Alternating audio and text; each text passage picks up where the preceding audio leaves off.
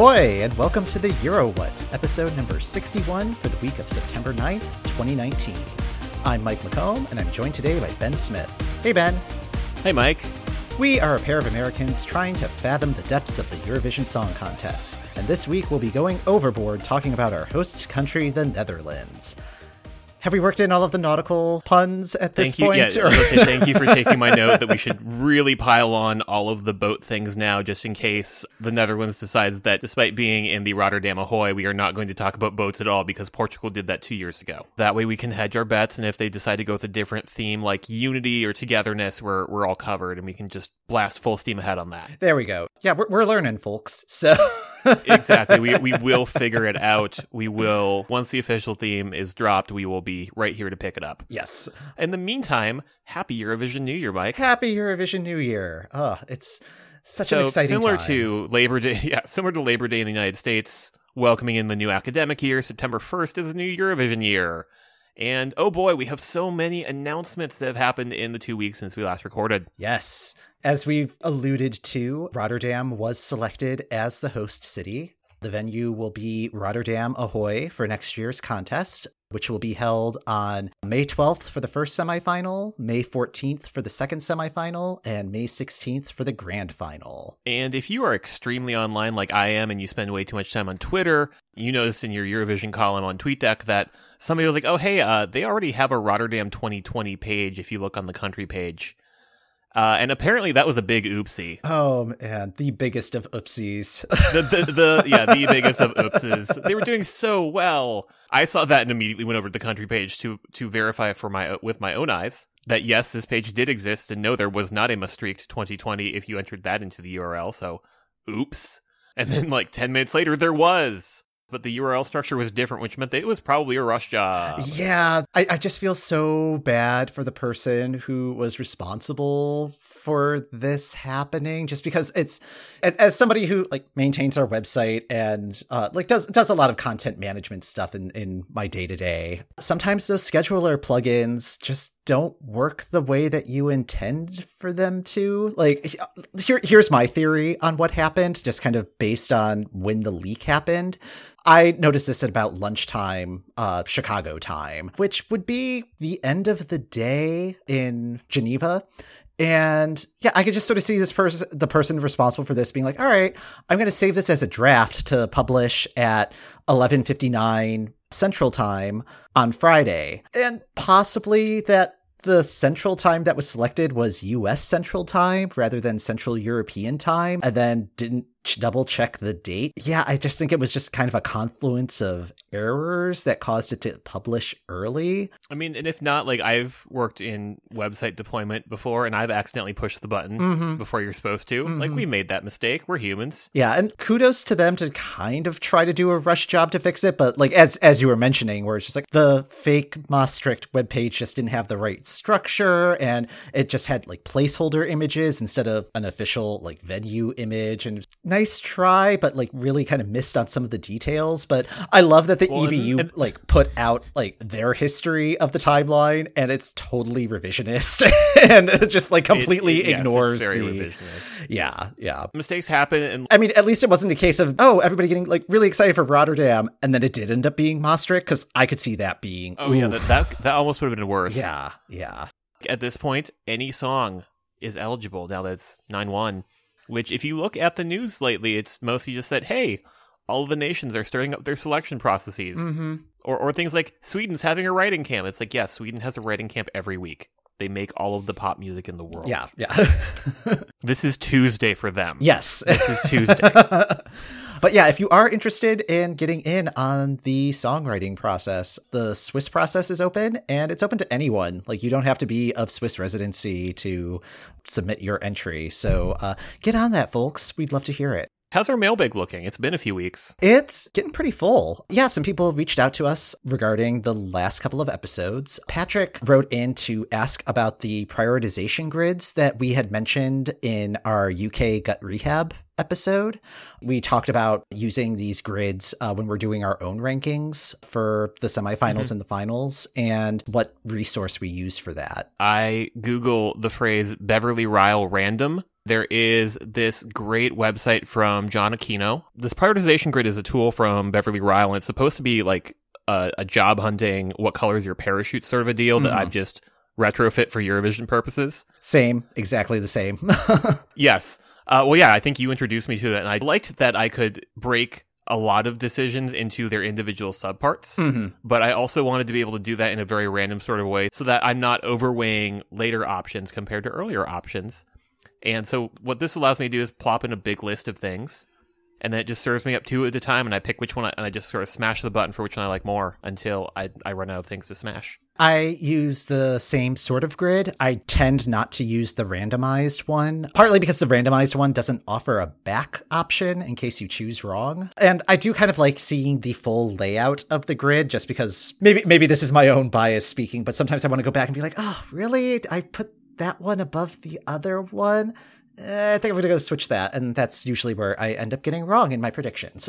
We'll have links to both of the grid uh, types that we use in our show notes. It really is a handy tool. I think the random one is better when you're dealing with 26 or 27 options to choose from. Yeah. Like trying to get that grid onto a single page is uh, kind of bonkers. Yeah, like that. I So- think that's why I swapped over to the random method is that I want to have everything on one page. Yeah. You can sort of do it with 18 or 19 entries if you kind of retool the zoom on the site, but it gets a little tiny. So.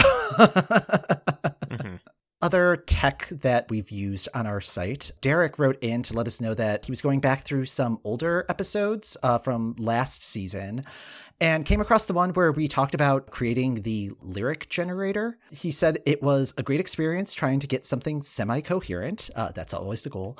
Uh, what I came up with isn't too long, but I hope you all get a kick out of it. Here is the song that Derek came up with.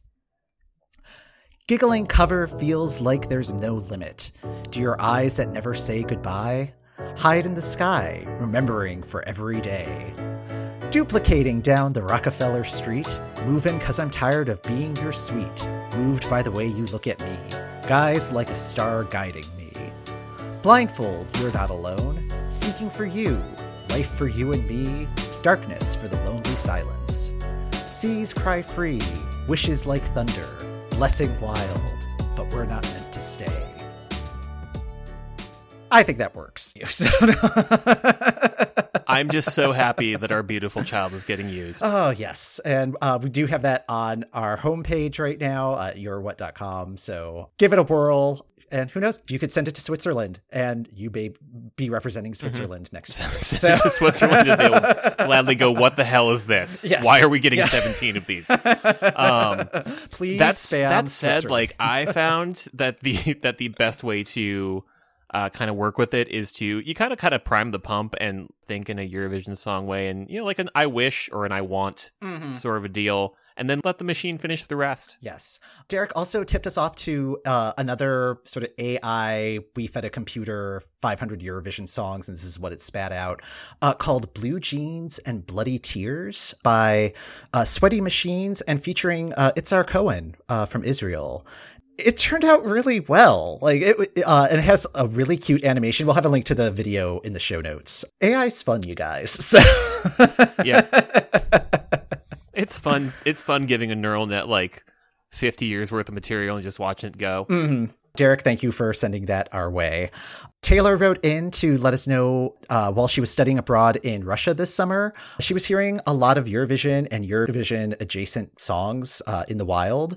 But she also had the strange experience of hearing Levina's Perfect Life just in a food court in a mall in Moscow, as you do. That that sounds like the correct environment for I that. just- uh, yeah. I, I just like that Levina's Perfect Life is just like the background soundtrack to food. hmm I mean, if that's your legacy, that's a pretty nice one to have. So, other songs that uh, she's heard apparently, Siren Song is everywhere, which is no surprise. Only Teardrops, Denmark's winning entry from 2013. Mohombi's Hello from this year's Melfest. And like a whole bunch of this year's uh, national final participants. That's not a big surprise. The one that really kind of struck me as, huh, was Marry Me Krista Siegfrids entry for Finland uh, back in 2013, which that seems kind of like a deep cut yeah, so it was just like, oh, I'm glad that that's still getting play, uh, even at a gingerbread festival in Vladimir. Neat. Uh, okay. I don't know what of Spotify's pre-made playlists it's on, but good on you. Yeah, yeah. Gingerbread Festival in Vladimir. Yeah. So, like, I was trying to think of like what the uh, like US analog of that would be. And I don't know, a moment like this, just kind of playing randomly on the radio today, which seems really bizarrely out of place. I don't know. It'd be something like that, or like whatever Justin Guarini's hit was, like playing at my local uh, Fluff Marshmallow Spread Festival. Okay, yeah. Has that happened? Are you speaking from experience? um, I'm not speaking from that experience, but we do have we do have a, a Marshmallow Fluff Festival. It was okay. apparently made here. Mm-hmm. Taylor, thank you for letting us know about that. And then from our last episode, Richard took issue with a comment uh, that was made about uh, how the audience uh, doesn't know how to applaud. Uh, he writes, uh, FYI, clapping rhythmically is an Israeli way of showing special enthusiasm and maybe in other cultures. It has nothing to do with not knowing how to applaud.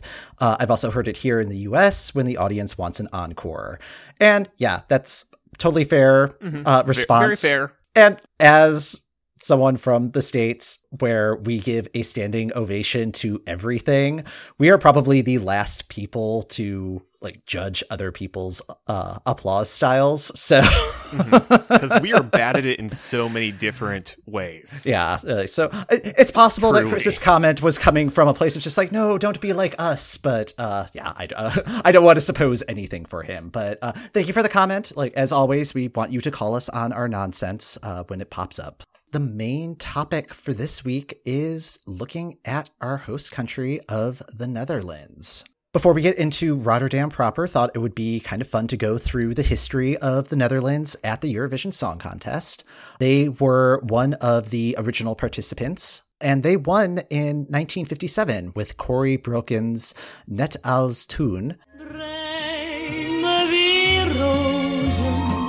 Sta weer te blozen als je me ziet, net als toen. She returned in 1958 to defend her title and she finished in last place. Sorry, Corry. Uh, but she represented the Netherlands a handful of times, and uh, she hosted one of the years that Netherlands hosted the contest. They also won in 1959. They were the first country to win the contest twice. They won in 1969 and in 1975. In 1958, the first time that they hosted was at Hilversum. And it was also the first time that the previous year's winner was the host. One thing I noticed from 1958, because I've been following along with Stereogum's, The Number One series, mm-hmm. is that one of the entries that year is Volare. Yeah. Yeah. And surprisingly, that one did not win, despite its massive popularity even today. Volare. Oh. Cantare. Oh, oh, oh. It finished third. That Stereogum write up, they were kind of lukewarm about it, but it is one of the most successful Eurovision songs. Uh, it sold 22 million copies and it won the first ever Record of the Year and Song of the Year at the Grammys. That is just so bizarre that it had that kind of crossover. It was a different time. Yeah, that kind of crossover, but also that Eurovision predates the Grammy Awards. Like it, it's weird to think of yep. those two as being contemporary in that sort of way. So this is like a weird like quick road to go down, but like, so I picked up a compilation of all of the Eurovision winners until about 1999, sometime last year. And the version of Volare it has is like super different. Oh, really? Like, it's not like the slower three and a half minute version. It's like a just under two minute version that has like a weird Herb Alperty kind of kick to it. Huh. Yeah, and that's the version that's officially on the album, which I think is probably because it's not supposed to be there. Because like, there's that one, and then a couple other like not actually winners but well known enough like congratulations. Interesting. Yeah. Huh. In 1960, since the Netherlands won again uh, in 1959, they declined to host since they had just hosted in 1958, and it was already proving to be kind of an expensive undertaking. But they did have the distinction of being the first country to win twice. In 1970, Amsterdam was the host, and that was as a result of the big tie that happened in 1969, where there were four countries that ended up winning the UK, Spain, France, and the Netherlands. UK and Spain were just like, nope, we're good. We don't need to host. And it came down to a coin toss between Netherlands and France. Uh, it's unclear who won that coin toss. Uh, Was the win for if you don't host yeah. or if you do? Yeah. No. oh, loser gets to host it twice. Uh, so this was another one where like it was kind of a launch pad for international stardom because uh, Julio Iglesias finished fourth for Spain at this contest. Why are like these are not the trivia questions that pop up when Eurovision pops up at trivia in America? Like America focuses mostly on ABBA and Celine Dion, but there is a world of other notable names. Yeah, yeah. Just the kind of random associations. In 1976, uh, The Hague hosted the contest, and this was one that was hosted by Corry Brokken. And the winner for that one was the UK with the song Save Your Kisses for Me. But this song felt so familiar to me. I mean, it was definitely a very mid 1970s kind of pop folksy song. Yep. Yeah. Like it's very much of its time. Mm-hmm. It's also very much in my wheelhouse.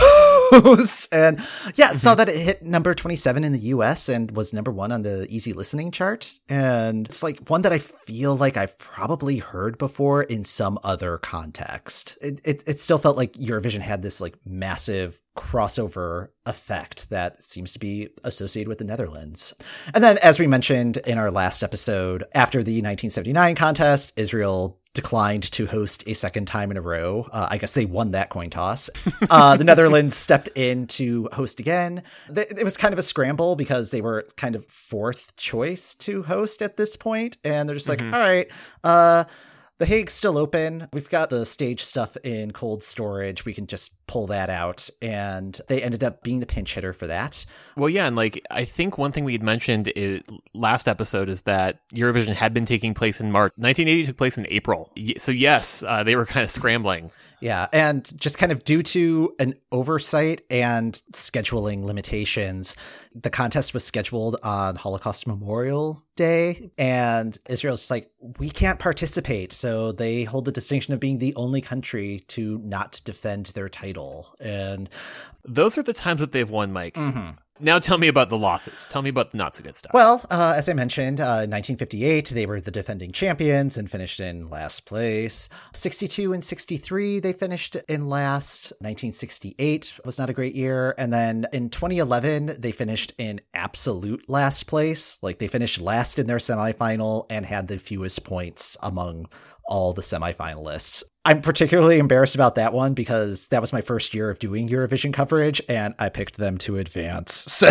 So the song's fine. I don't know if it holds up all that well now, but I don't know. I liked it. So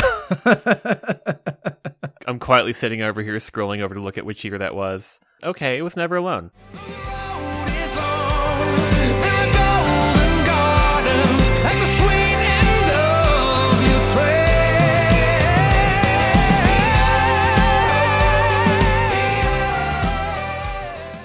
Fine. Like it, it's yeah, uh, it's fine.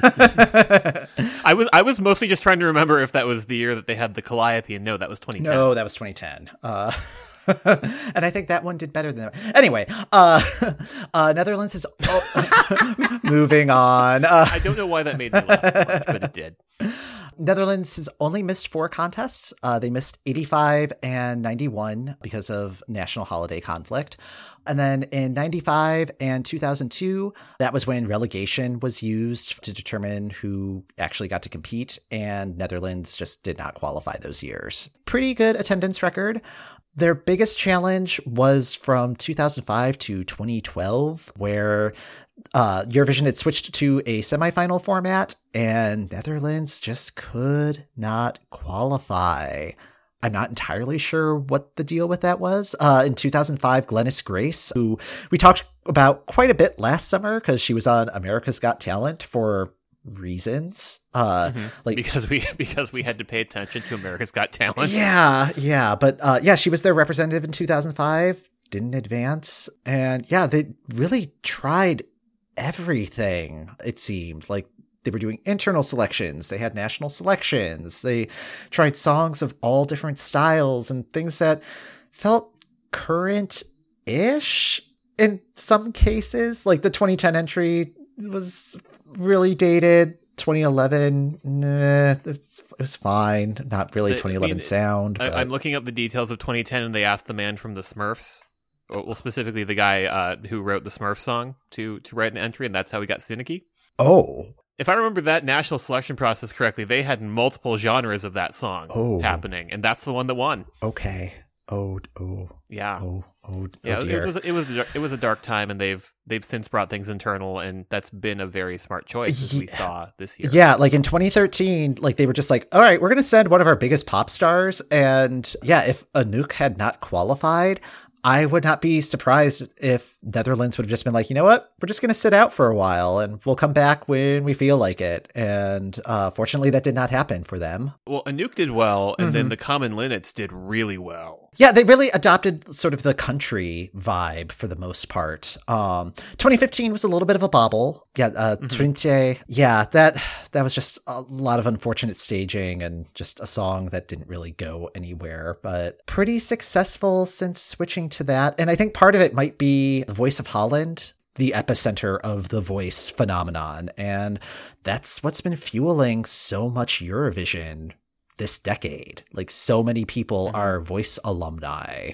and that may be the secret sauce here. That was a wonderful thumbnail sketch of that. Thank you. Uh, of just sort of the history of the contest. Uh, so let's talk about Rotterdam. Like yes. I'm super excited about Rotterdam because I've been there before, Ooh. and I kind of like I'm I'm just excited that I know like I have like a little bit of a mental map of that city. Excellent. Although I have not been in the area where the Rotterdam Ahoy is, so I'm very excited about that. Okay. Well, how how big of a city is Rotterdam? Just in terms of kind of population size and that sort of a deal. Mm-hmm. If we were hosting Eurovision in America for some reason, uh, if if everybody got sick, um, it, it was it was it would be as though we had gotten it down to Los Angeles, you know, a very large city, one of our largest, and Detroit. Okay at least just in terms of like Rotterdam is I want to say the second largest city in the Netherlands. Is it's a port city. It is a, a major shipping center. Mm. uh, and it's also like really branded itself as sort of a hub for innovation and for architecture because in the 40s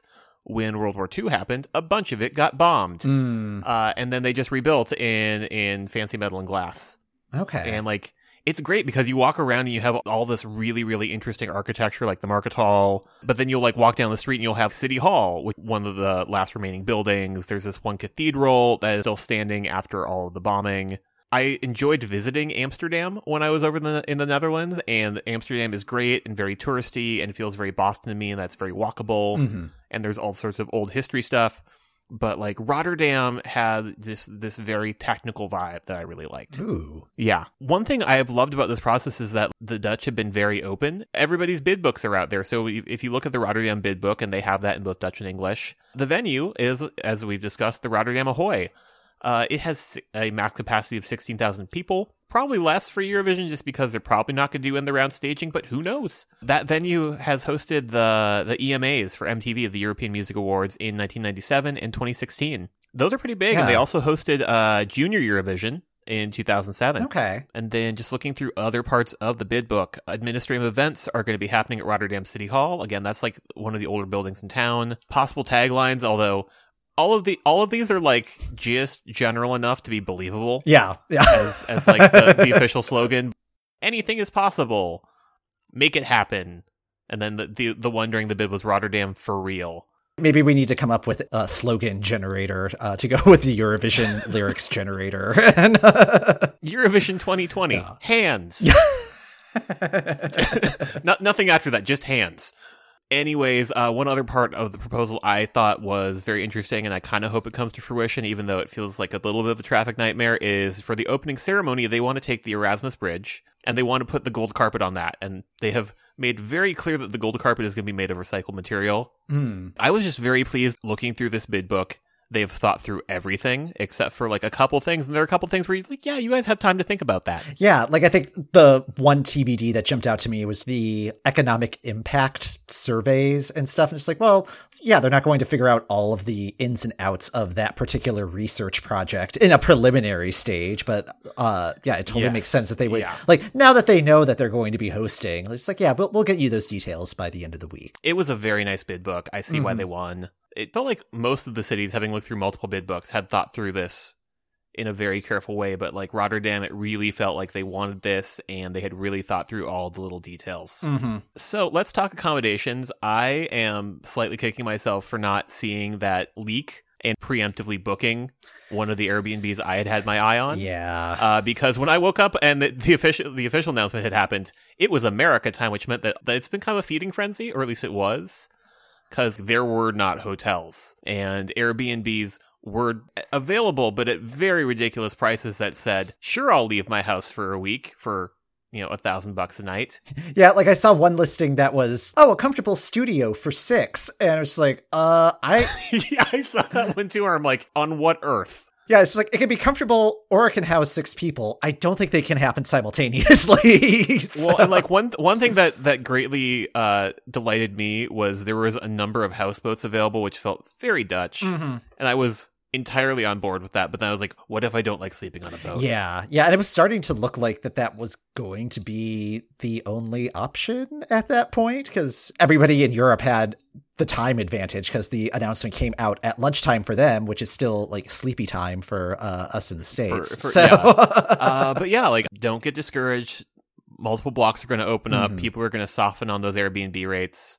It's not over yet. It it's just begun. yeah, Uh, but also, like, it's worth noting, it's super easy to get around the Netherlands. They have trains. It's great. The Hague, Delft, Breda, and Dordrecht are all reasonably accessible. Commuting for the contest is definitely going to be an option. They're definitely going to have the trains running for this. Mhm. Yeah, and in, the previous years that I've been to Eurovision, like they also like expand all of their transit options. In Kiev, like their trains usually close up at around midnight, uh, but they're just like, oh no, we're going till at least two a.m. just because like we've got a whole bunch of people too who are kind of out in the boonies, needing to get back into the city, and yeah, like get, getting around is not a problem. Well, I'm just thinking it's like any major sporting event at Gillette Stadium here in Massachusetts, Mhm. where they're going to run a couple extra commuter rails because there's a bunch of people down in down by the stadium who want to get back to the city. Right. Yeah, and I believe there's a train station that's like not too far from Rotterdam Ahoy. So, uh, That is correct. Yeah. I'm just happy that it's happening in the Netherlands because getting to the Netherlands from the US is fairly easy. mhm. Schiphol Airport is a major hub for a lot of airlines. Uh, Delta partners with KLM. There, you know, and then you have all of like the smaller intra intra Europe airlines. So there's plenty of options there. And then Schiphol is about 25 minutes by train to Rotterdam if you if you take the express. There's also Rotterdam, the Hague Airport, uh, which I did not know was a thing until this week oh, and I've been there before. So it's definitely more of a regional airport, uh, unless you're gonna. So unless you're gonna be coming in from someplace else in Europe, maybe focus on Schiphol. Alternately, if you're in Europe before the contest, why not take the train? I think that's our plan. We're still hammering out a number of the details. But it's like, oh, it'll just be easier to do that, and there's a very good chance that we'll be able to like stop off in Belgium on the way to Rotterdam. So, I currently have my eye on Copenhagen, so I may be planning it in, but we'll see. and I think there's even a train from like London to Netherlands, and it's not a long trip. If you count airport time, it could end up being faster to go by train than to fly, even if the flight itself is only like 45 minutes. I keep looking at places where that's not the case, where it's like, no, you should take a plane. Oh, really? Yeah. It's like, yeah, yeah. Well, I keep looking at places like Copenhagen and Finland, where it's like you can take a train for 16 hours, or you could just take a plane. In those cases, yeah, probably Your recommend a pre- flight. your Yeah. pre Eurovision experience may vary. Yes. Oh, I forget if it was in the packet or if it was just someplace else about the bid book for Rotterdam, saying that they have the most glamorous McDonald's in, in all in all of the land. Uh, but I saw that somewhere, and I knew exactly what McDonald's they were talking about, and they are not incorrect. It's it's like a it looked very efficient. It had two levels. Okay. They no longer have the the stroopwafel McFlurry, but maybe they'll bring it back for Eurovision. Maybe. Maybe. Uh, let's. What else do we know at this point instead of just sort of hypothesizing about how beautiful the McDonald's will be next year? Well, as of this recording, there are 32 countries that have indicated that they're going to participate. That number may change by the time this episode goes live. So, yeah, it could be 60 countries. It won't be 60 countries, but It won't be 60 Uh, countries. Where did all these countries yeah, come it's like what? Kazakhstan will not be one of them. Kazakhstan is not is not allowed. Yeah, yeah. Uh, EBU has said, no, we're not extending an invitation this year. So uh, the Netherlands has also announced that they are planning on doing a fully internal selection, which is going to be the first time that's happened since Israel did that in 1999. So first time this millennium, the host country doing full internal. I, I, I don't know how momentous that actually is, I mean, but yeah, like the Netherlands doesn't want to fix what isn't broken. Mhm. that was my thought exactly. Like the the eyes of Europe are on them. They're not going to switch back to to uh, open selection. yeah, and especially if knowing that generally you don't want to win two years in a row. It seems smart to br- to keep things internal because that way you can find a good entry, but not too good an entry. Yeah. Well, that's the thing that I'm curious about. Is just like, how is Netherlands going to play this? Like, are they going to be legitimate in sending like a very strong entry, or are they going to go? Or are they going to send someone who does armpit farts for three minutes? I would be here for that. Like, Yeah, like, I would- They would need to win the audience Just- that happened. we we joke now, but next year Uh, when it wins, yeah. I mean, they just got to make sure that they have a lyric in there. So, uh, I'm just thinking about the techno remix and it's making me smile. mhm, mhm. Seventh Heaven. Yeah. Yep. Anyways, just some other things that are set in stone. Uh, the head of delegations meeting, which is also the submission deadline, is March 9th. So we will have all of the songs by March 9th next year. Whew. Yeah, and then the goal is for tickets to go on sale by the end of the year and be less expensive than the tickets for this year, which feels like the lowest of bars to clear. I think the tickets goal is always to have it be by the end of the year preceding the contest, but you know, all of those logistics, like it depends on like what stage design they end up going with and how they have to block out the venue for cameras and the equipment and all of that. But I'm really excited about this. Like everything's looking mm-hmm. great so far. Well, that's going to do it for this episode of the EuroWhat. Thank you for listening. The EuroWhat podcast is hosted by Mike McComb, that's me, and Ben Smith. That's me. You can find us on our website at eurowhat.com and on Twitter, Facebook, and Instagram at eurowhat.